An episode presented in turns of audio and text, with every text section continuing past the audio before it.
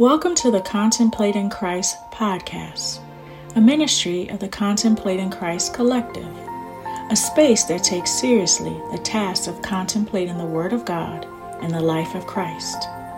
I'm your host, Patrice Jerido, and I look forward to this time of holy listening. Now, let's get to it.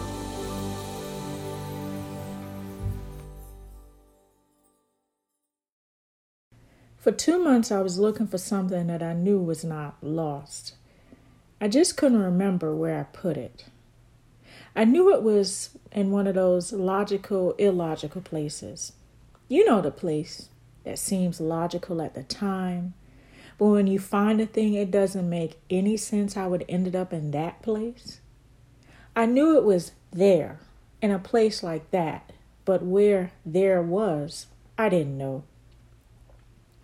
Finally, as always, I found it tucked away among some things in a place that didn't even make any sense.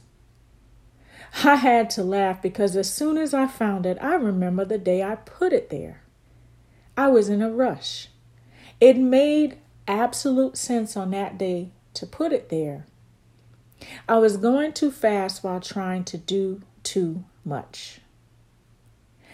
As I thought about this habit of mine, I realized that I didn't just misplace objects this way. Sometimes I misplace other important, intangible things like confidence, focus, discipline, patience, and peace.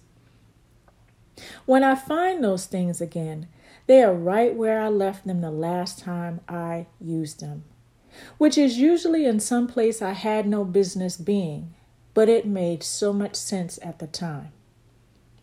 Maybe I left my patience on the highway when that driver cut me off. Maybe I left my discipline for getting a project done while binge watching that show. Maybe I left my love in the hands of someone who hurt me. It made sense at the time to put it there, but in retrospect, it makes no sense any longer. The good news is that while I misplace those intangible things from for a moment or a season, they are not lost forever. To retrieve them, I simply need to seek God's kingdom and his righteousness.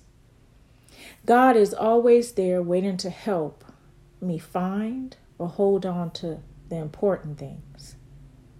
Have you left something intangible somewhere and don't know where it is? Even though it made sense to leave it there at the time. Seek God to help you go back to that logical, illogical place. You will find it there, waiting for you to embrace it again.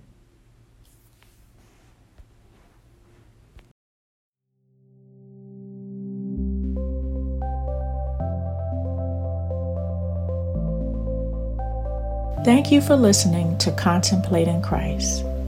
I hope that you have been inspired in some way, felt God's love in some way, or just feel a whole lot better than before. Until next time, may God bless and keep you. May God make his face shine upon you and grant you peace.